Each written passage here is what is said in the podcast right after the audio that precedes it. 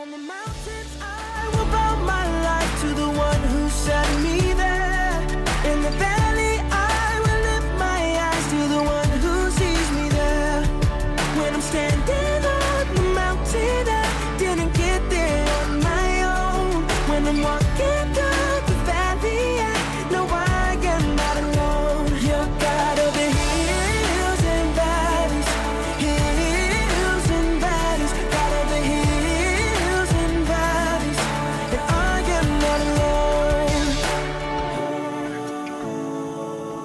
and I am not alone. And I am not alone. Oh, that was great, wasn't it? Man, what a great song. These are the days of Elijah for this last week, okay? Next week, we will be done with the series on Elijah. And we've given a number of messages, I think 7 in all. And this brings us to the conclusion of this life of the ancient prophet of Israel, Elijah. We saw Elijah burst onto the scene, sort of came out of nowhere, stepped into the king's palace, made a declaration about drought and a confident call that Yahweh was the king above all kings, the Lord above all lords, the God above all gods. And we've traced Elijah's journey over the last few weeks, and now we're coming to the end of his journey. And the end of his journey is unique. It's not intended to be looked at as normative. Elijah is one of only 2 people we have recorded in Scripture who didn't die. Enoch is his counterpart in Genesis chapter 5, but Elijah's ending is as strange as his life in many ways. It comes to an abrupt end where he's taken, spoiler alert, in a chariot of fire up to heaven.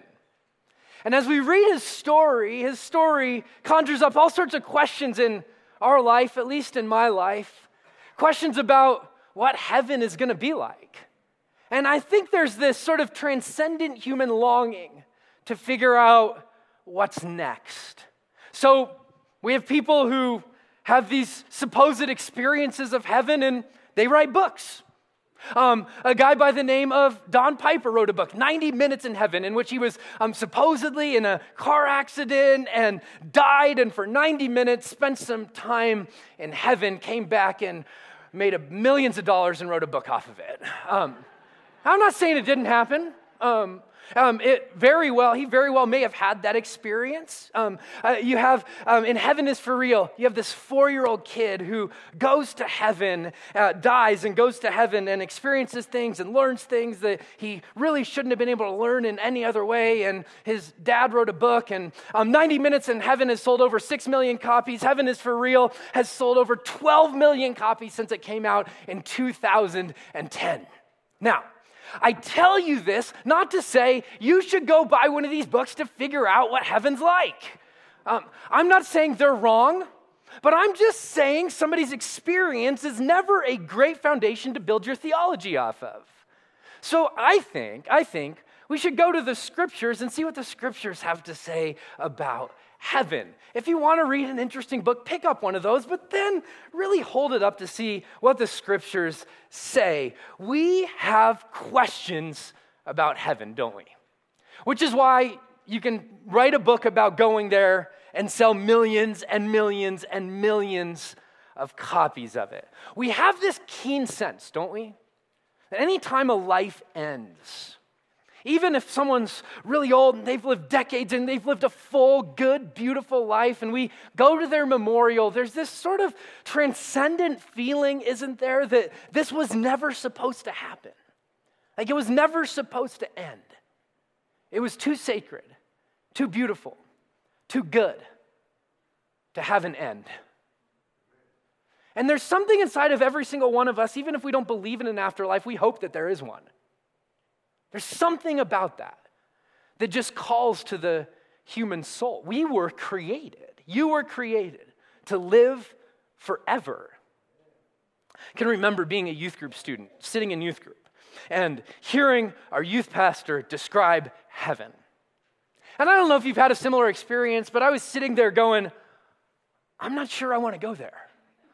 Like he described heaven and it seemed way more boring than earth. right? And it was like, you know, that we'll be sort of these like angelic figures and we'll be sitting on a cloud and playing the harp. And at that point in time, I was like, I really like Dave Matthews. I'm not really a harp guy.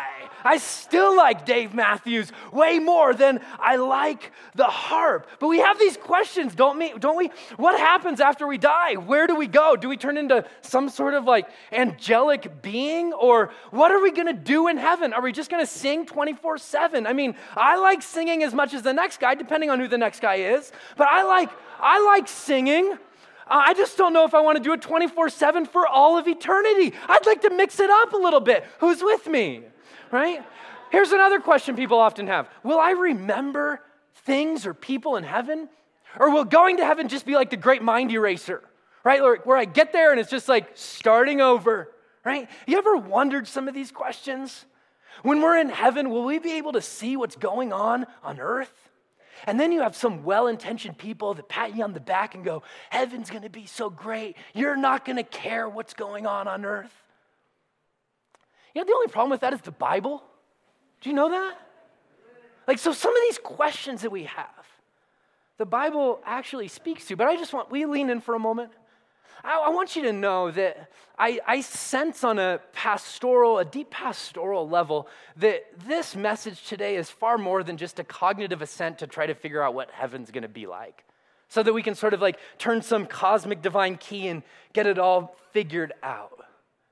Because my guess is that you've said goodbye to somebody that you love, or maybe you've gotten a diagnosis from a doctor that says it's not looking good.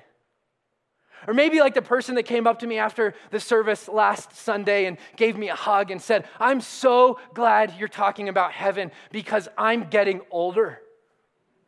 And I thought to myself, I'd like to meet the Benjamin Button that's getting younger, right? Like, we're all getting older. It's all getting closer for every single one of us. And so we have these questions that ever since the dawn of creation, people have been questioning. People have been asking, what's it like? What's it like on the other side? What's it like in the afterlife?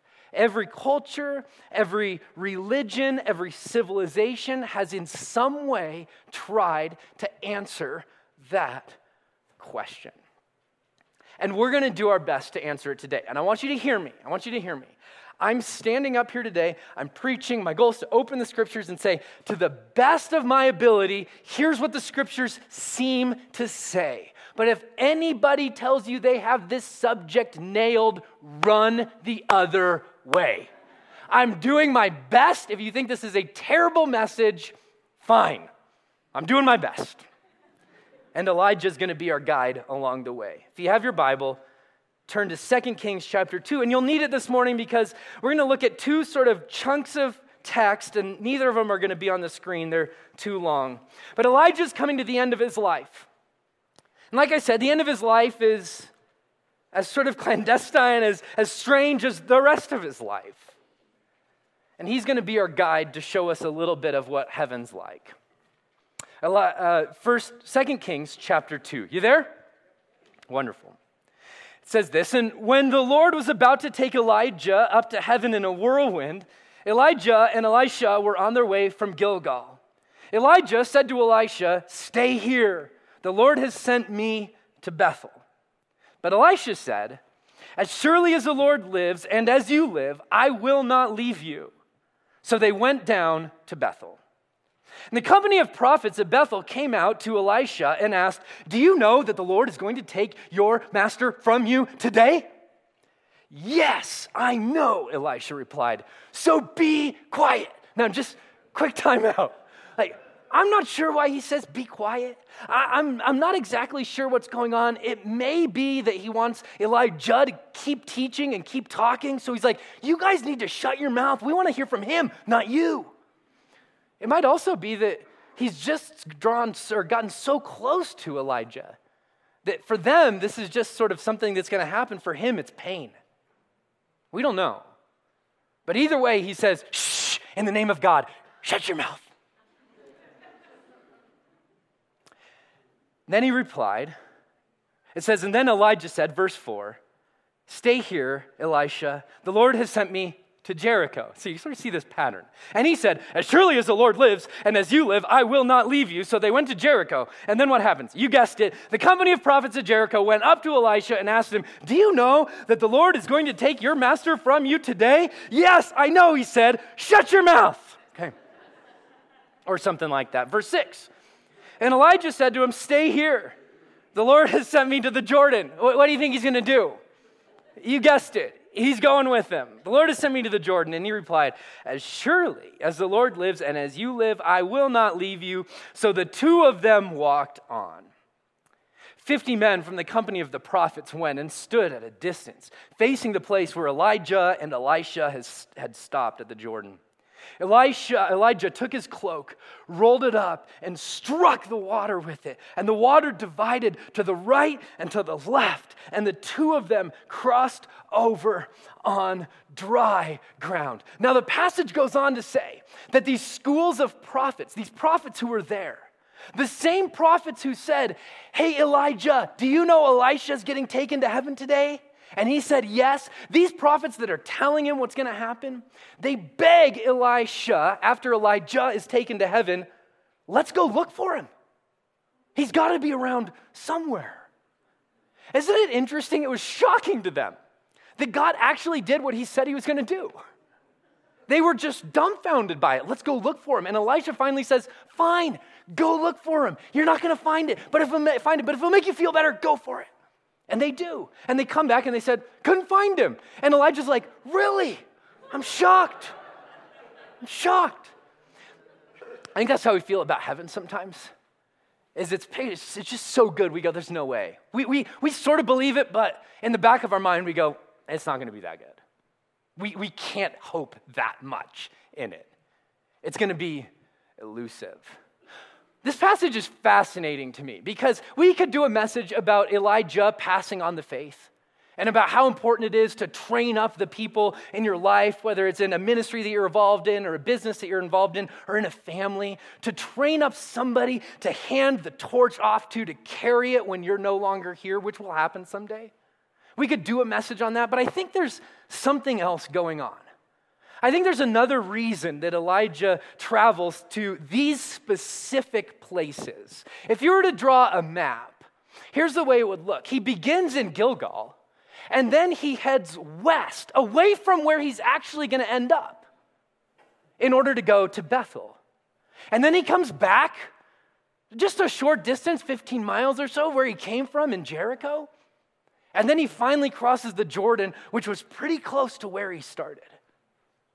So why in the world is Elijah taking this little walking tour before he leaves this earth?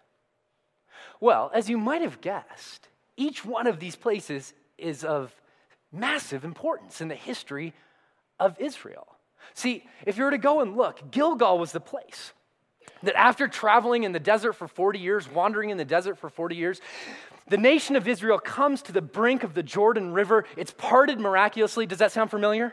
Okay, so we're retelling the story. They cross over the Jordan and they stop in Gilgal.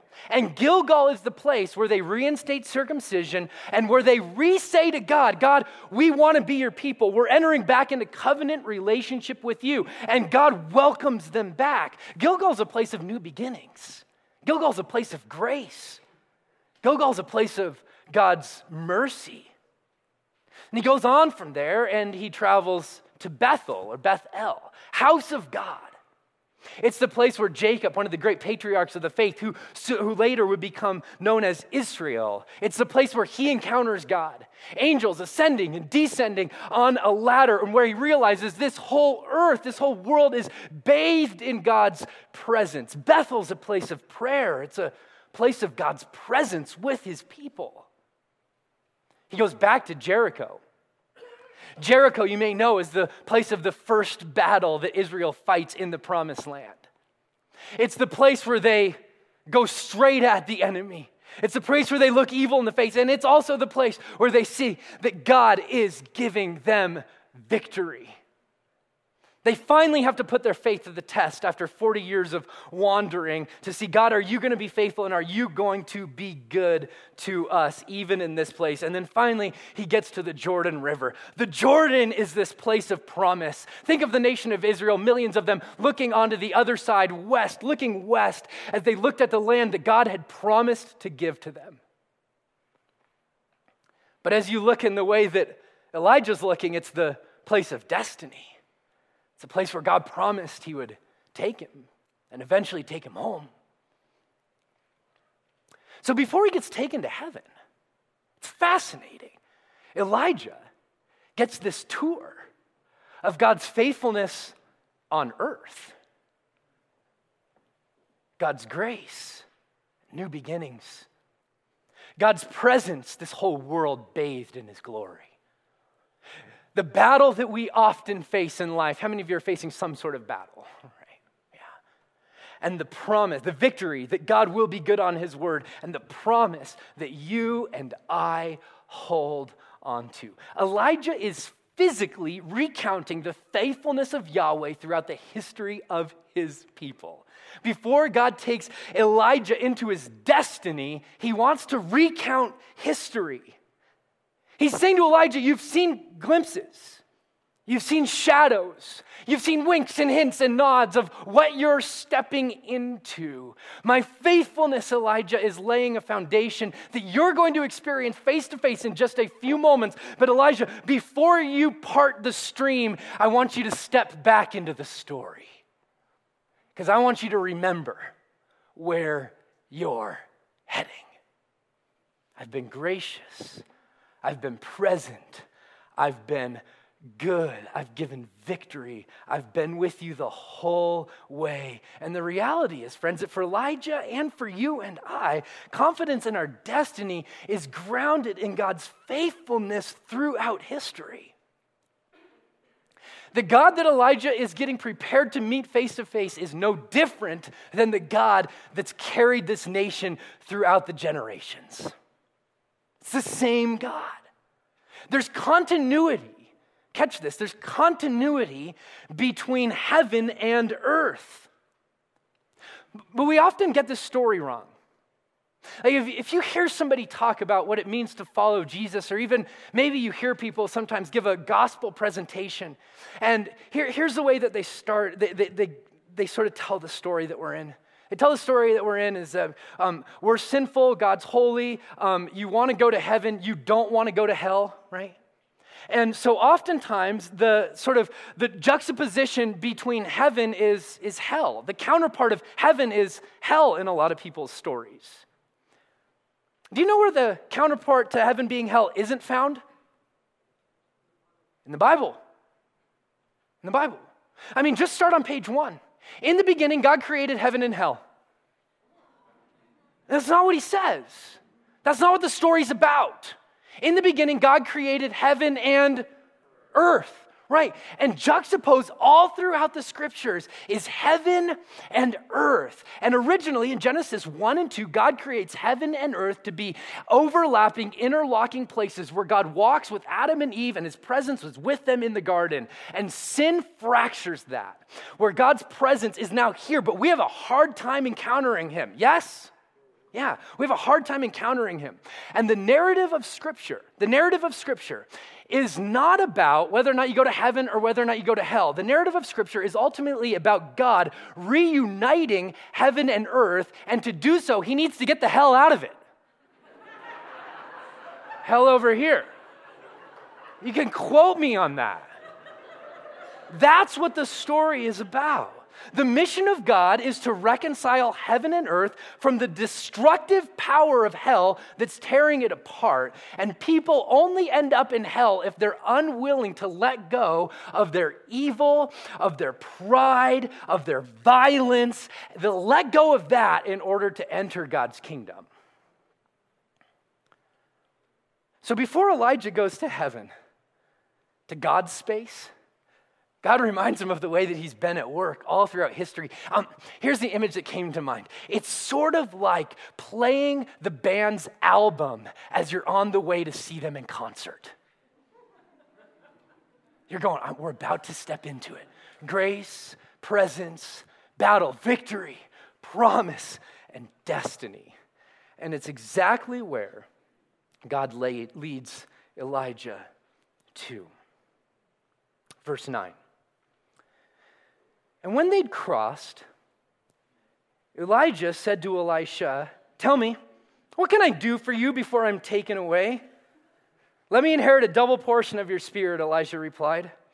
"You've asked a difficult thing," Elijah said, "yet if you see me when I'm taken away from you, it will be yours, otherwise it will not." How's that for an answer? He's basically saying, I don't get to decide that, but here's how you can know if God's going to give it to you.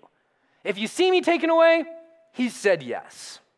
Verse 11, as they were walking along and talking together, suddenly a chariot of fire and horses of fire appeared and separated the two of them, and Elijah went to heaven in a whirlwind. Elisha saw this and cried out, my father, the chariots and the horsemen of Israel." And Elisha saw him no more. And then he took hold of his garment and he tore it in two. Elisha then picked up Elijah's cloak that had fallen from him, and he went back and he stood on the bank of the Jordan. And he took the cloak that had fallen from Elijah and he struck the water with it. "Where now is the Lord, the God of Elijah?" he asked. And when he struck the water with it, it divided right from the left. And here's my insertion. And he went, "Yes, yes," and crossed through it. Anybody else wish there was a few more details? Yeah, I mean, the people there were just as confused, right? The prophets, they go and they run after Elijah to try to find him. We don't get a lot of information. Here's a few things you can take away from it, though. There's this word suddenly that's in there. Like, it happens really quickly, right before their eyes. Suddenly, he's gone in an instant. Second, there was this, separation between Elijah and Elisha, as if to say they were both on their own journeys, and God had the timing that was right for both of them. They weren't going at this together. Nobody does. And then, finally, here's what you see, is that Elijah is escorted there. His journey to heaven isn't a journey that he makes on his own. And none of our journeys to heaven will be a journey that we make on our own. We will all get an escort there. Our escort's name is Jesus. He's also our advocate that says, he's with me or she's with me.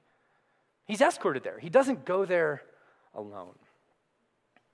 And some might think we don't get a lot of information about heaven, and certainly there's no one passage that we can go to say, now this really explains it.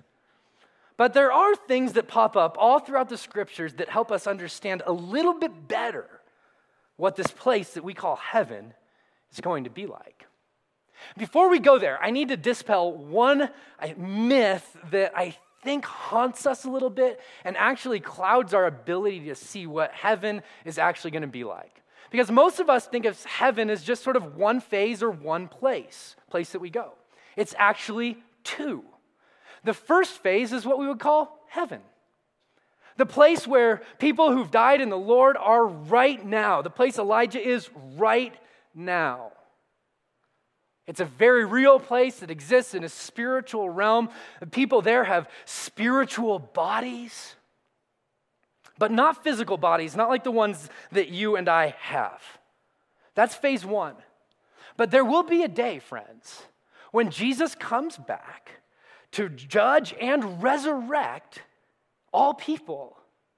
And you and I will live for all of eternity, not in heaven. As N.T. Wright, a famous New Testament theologian, quipped one time, he said, "Heaven is great, but it's not the end of the world." Your destiny is not heaven. Your destiny is resurrection. That's your destiny. So you go and you read through the ancient creeds. None of them talk about heaven. They all talk about resurrection. That, let me be as clear as I can. Resurrection was the hope of the early church. That when they're giving evangelistic sermons in the book of Acts, do you know how many times heaven is brought up? It's not. Every single sermon, though, they talk about resurrection. Resurrection is when you and I will one day hear our name and Jesus will rise us from the grave on this renewed earth in a physical body like the body he had when he was resurrected. He's simply the first fruits of what you and I will eventually step into. You will get a physical body. You will be you. There will be things about you that are recognizable. Now, maybe some of the things you don't like, you can negotiate. I'm not sure. But you'll have a very real resurrected body. Jesus eats, Jesus high-fives his disciples, Jesus walks through walls. You figure it out. I don't know. But it's a physical body. That is the hope of followers of Jesus. It's why Jesus followers have been accused of being materialistic. We believe that matter lasts forever, that God looks on his creation and goes, it's so good. I refuse to let it go. So, what happens after we die? I'm going to focus mostly on phase one, but if you want to read about phase two, you can read Revelation 21 and 22. You can read the last portion of the book of Isaiah. These are new heaven, new earth passages. But for you and I, for those of us who have lost loved ones recently, what are they doing? Where are they? The Apostle Paul gives us this hint in 2 Corinthians chapter 5, verse 8, and here's what he says. He says, and we are confident, I say, and would prefer to be away from the body or absent from the body and what? Present with the Lord, at home with the Lord. He says this again in writing to the church at Philippi. He says, I'm torn between the two, between living and ministering to you and this church and dying and going home to be with Jesus. I'm torn between the two. I desire to depart and be with Christ, which is better by far. And here's the truth, friends. We don't know a lot, but we do know this, that heaven will be defined by God's presence. And in his presence will be joy unspeakable. God is the most joyful being ever in all of creation. And we will be in his presence. Heaven will not be boring. Heaven will not be depressing. Heaven's the absence of everything bad, everything painful, everything evil, and it's the presence of everything good and everything holy and everything glorious. Now look up at me for a second. That is wonderful news. If, and only if, we want what's beautiful, what's holy, what's glorious, what's pure, what's true, what's righteous. Here's the way that Gary Moon says it. It's a really fascinating idea. Here's what he says. Not only will death not separate us from God, it will actually usher us into his presence. Some have suggested that the fires of heaven are twice as hot as the fires of hell, because we will be in the inescapable presence of God and the immense truth of an all-permeating, falsehood-undermining, fear-eradicating, and evil-obliterating actuality. Oh, come on, Gary.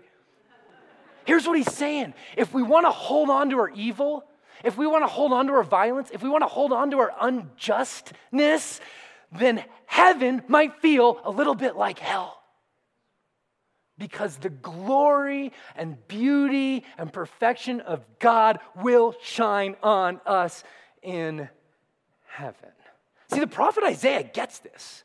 You just have to read through Isaiah chapter 6, the first few verses of Isaiah, and he's called up. He has this vision into the heavenly realm, and the angels are singing, holy, holy, holy is the Lord God Almighty, the whole earth. He goes, everything, it's bathed in your glory. And then he goes, oh, crud! What am I doing here? What am I doing here? Because I'm a man of unclean lips and I live amongst people of unclean lips, and my eyes have seen the glory of the King. And catch this. An angel comes and takes this coal, flies over and sears his lips. See, heaven is a place where evil is exposed and eradicated in the presence of God. In the presence of God.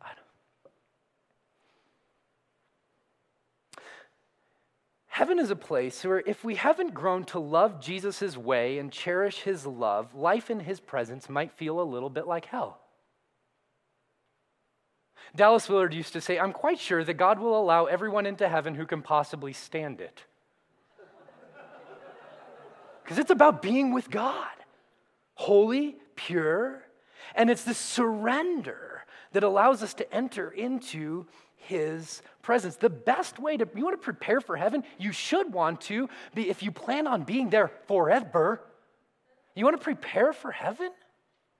Well, one of the ways that you prepare for heaven, the main way you prepare for heaven, is by beginning to live in his kingdom now, learning to cultivate life with Jesus. Prepare for heaven by saying, God, I don't like that I'm an angry person. Prepare for heaven by saying, this lust needs to get out of my life. Prepare for heaven by praying for those who persecute you and loving even your enemies. Prepare for heaven by seeking the heart and way of Jesus. Because as Jesus says, eternal life is this, that you would know the only true God and Jesus Christ whom you have sent. That's eternal life. God. Period. That's it. So what will we do in heaven? What will we do in heaven? Well, we get a number of pictures in Revelation chapter 4 and 5. Now, this isn't resurrection yet. This is current heaven, temporary heaven, heaven right now. It says this in Revelation chapter 5, verse 13. And this is John writing. He said, Then I heard every creature in heaven and on earth and under the earth and on the sea and all that is in them saying, To him who sits on the throne and to the Lamb be praise and honor and glory and power forever and ever. See, we have some scenes where it says that people sing in heaven, and others, if you don't like singing, this should give you a little bit of solace, a little bit of encouragement. Some people just say it. They're like, I don't have a great voice, God. Can I just say it? And God's like, I guess so, right? We've already got a harmony going on. It's wonderful, great. But they're declaring praise. We have other passages that say, on repeat is this anthem, holy, holy, holy is the Lord God Almighty, who was and who is to come. Now, just time out.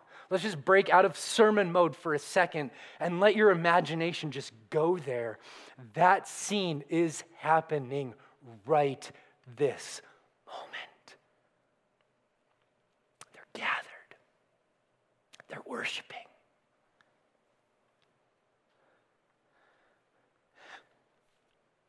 But I don't think it's going to be like some cosmic, divine, unending church service. Some of you might go, praise God. Because, Ryan, your sermons are long, but an eternal sermon, dear Lord, do they at least give us a snack when we come in the door? I don't think that, we need to break worship out of just what happens here if we're going to have a view of heaven. Have you ever climbed a 14er for sunrise? And as the sun crept over the horizon, you just got like chills that just went down over your whole body. And you had this realization like, man, God, like we were created for beauty and for moments like this. Or maybe you dug your toes into the sand looking over at the Pacific Ocean as the sun took a dive down over the horizon and it started to fade to black. But before that, it was just this explosion of color. And you went, oh God, thank you. Or maybe you gathered around a long table with really good food and really good drinks, and you had a conversation with people, and there wasn't any bickering or arguing. I know it sounds weird. It's possible. It can happen. And then, and you got done with dinner, and you just said, man, God, it's moments like that we were created for. You know what we call that when we respond by saying, God, thank you? That's called worship. And heaven is a place of worship.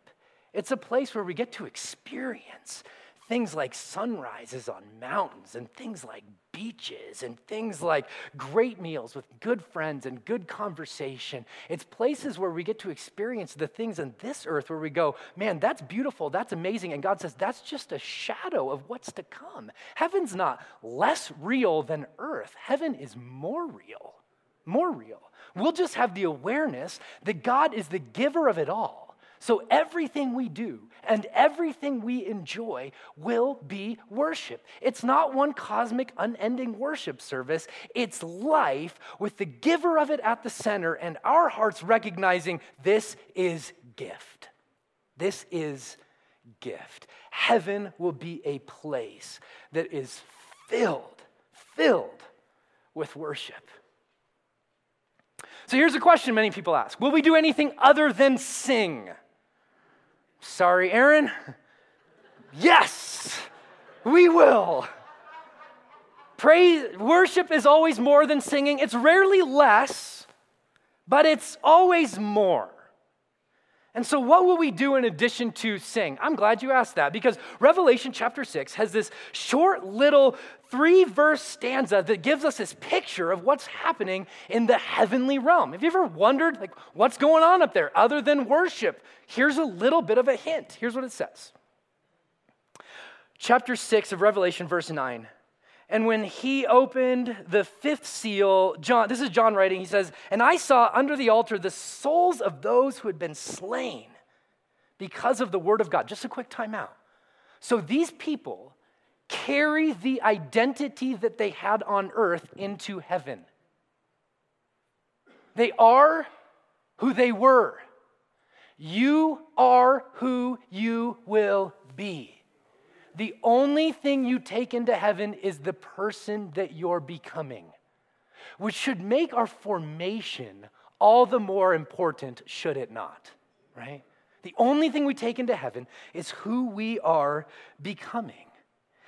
It says, and they were slain because of the word of God and the testimony that they'd maintained. So people are looking at them in heaven going, their faith is unbelievable, unreal. And they called out in a loud voice. So they gave their life for the gospel, and now they've been healed. So there's healing in heaven. They're raising their voice again in heaven. They're saying praise in heaven. But then they're doing this. How long, sovereign Lord, holy and true, until you judge the inhabitants of the earth and avenge our blood? Now, some people picture heaven like you die and then God sort of wipes out your brain, puts some sort of heaven chip in you, and now you're like, I get it all now. Wonderful. Great. I understand everything. Now, for those of us who are learners, for those of us who love books and love growing, I'm going, that doesn't sound like heaven to me. I want to explore. I want to learn. I want to grow. Good news. You will. These folks, these martyrs, are looking on at God and they're saying, God, I don't get it. I don't understand. Why aren't you avenging the evil that's being done? Which is also an interesting statement because one of the main questions we have for God now is, why do you allow evil to continue to exist? You know what one of the main questions for God in heaven is? Why do you allow evil to continue to exist? We don't get it. And so when you get to heaven, catch this, you will be sinless, covered by the blood of Jesus, redeemed to step into his presence, but you will be incomplete. So Jesus was sinless, yes? And the scriptures say really clearly in Hebrews chapter 5, verse 8, he learned obedience through suffering. He learned obedience. He's perfect and sinless, and yet he's learning. He's learning his entire life. And in heaven, you'll be learning. You'll be exploring. You will be growing. You will be changing. You'll be developing more and more into the image of God. These people, they have desires. Each of them was given a white robe. So they have some sort of physicality, or this is just a picture, a metaphor that's being painted. And they were told to wait a little longer until the full number of their fellow servants, their brothers and sisters who were killed, they were killed just as they had been. Now, how many of you have been told that heaven is outside of the realm of time? I was told that. Turns out, not the case. They are told to wait in heaven. Now, if there's no time, what are they waiting for? Not only that, but catch this. Not only that, but these martyrs, these people who have lost their life are in heaven, and they're able to look down on what's going on earth.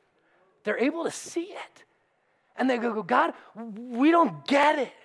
And he just does this like Jesus juke, and he's like, yeah, okay, just trust me, just wait. That's his answer. But they can see what's going on. They're healed. They have desire. They have longing. And eventually, one day, in the new heaven, new earth, in resurrected bodies, we will get to participate with God in the ruling and sort of carrying of his creation in the way that Adam and Eve and you and I were always designed to do. We'll be caretakers that move forward the glory and name and beauty of God for all of eternity. We will work one day in new heaven and new earth. We will take the gifts that God's planted inside of us and surrender them to his glory and his name, and he will use those to beautify and accentuate his creation. Yes!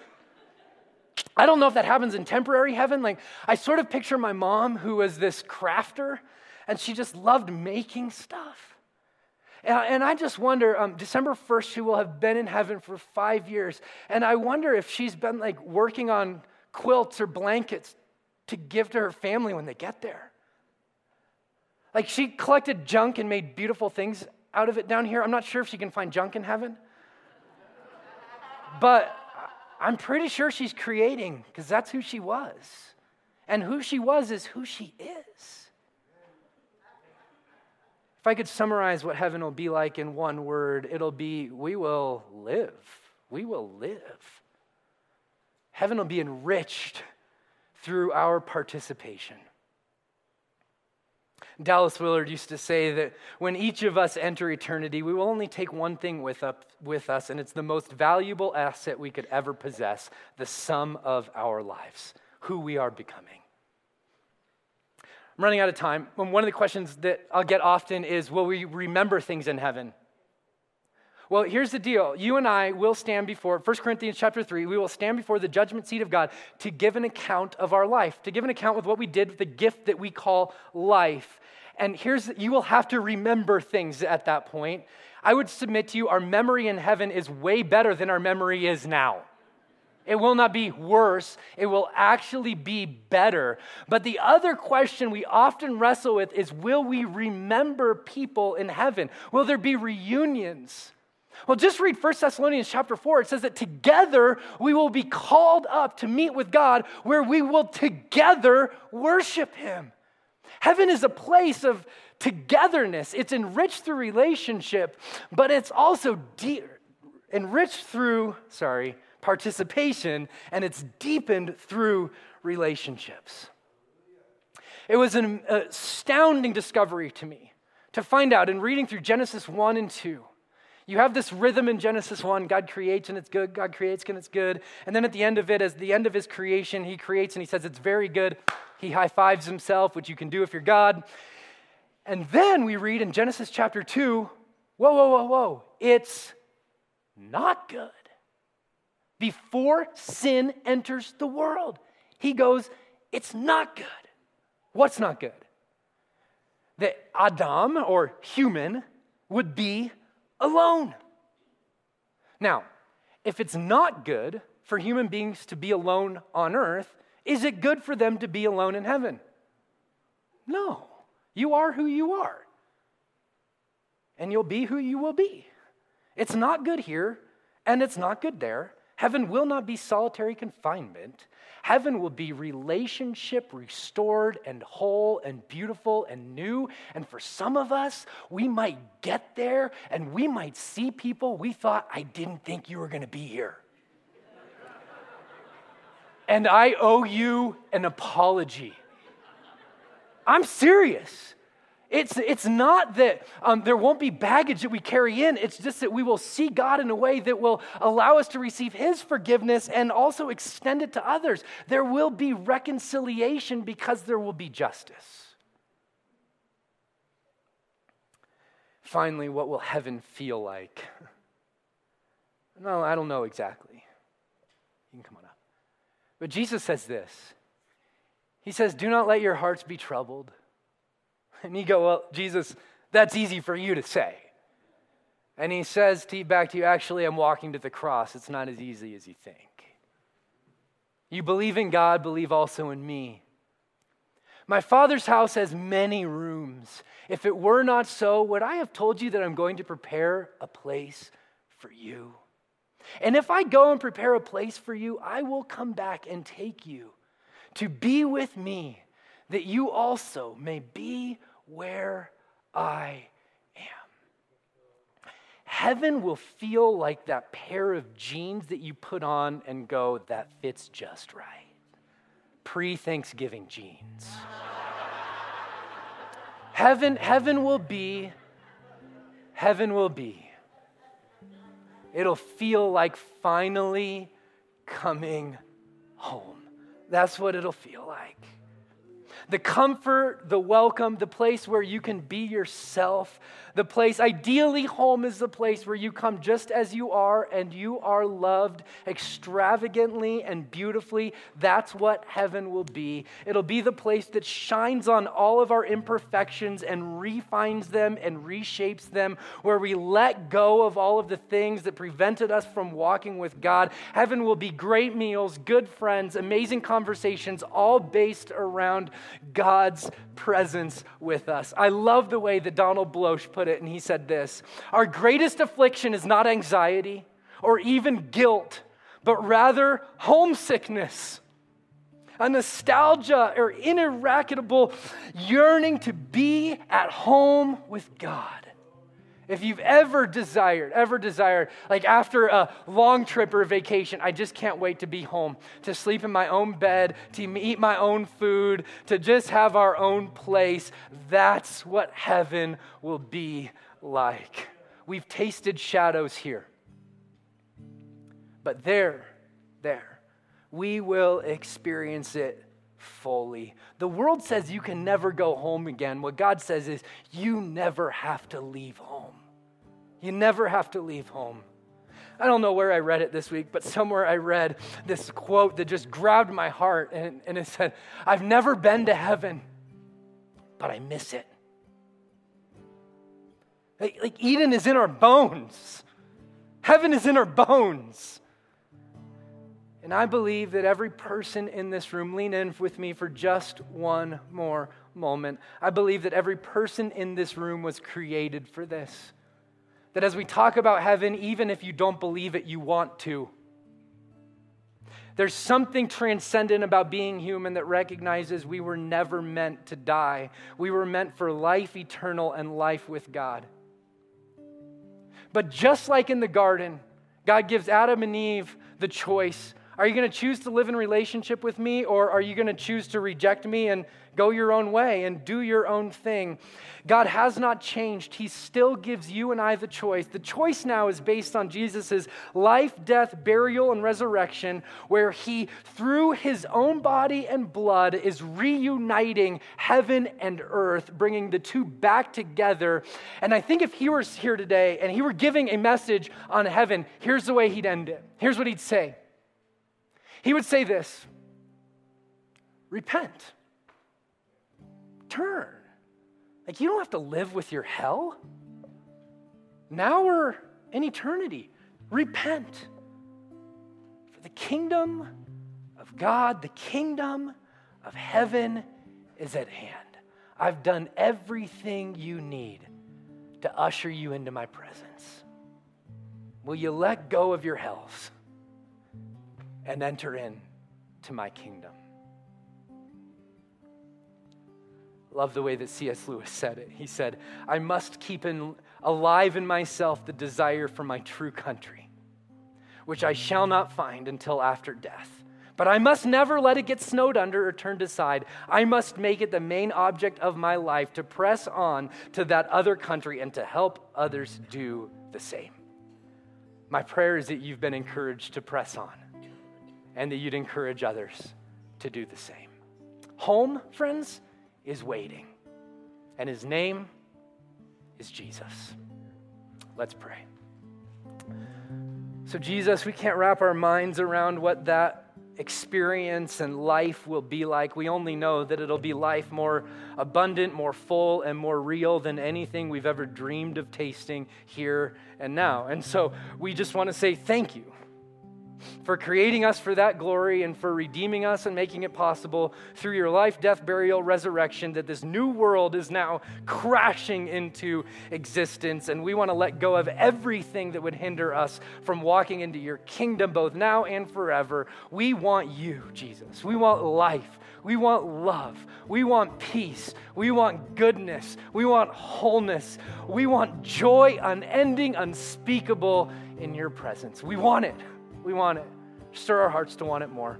In Jesus' name we pray.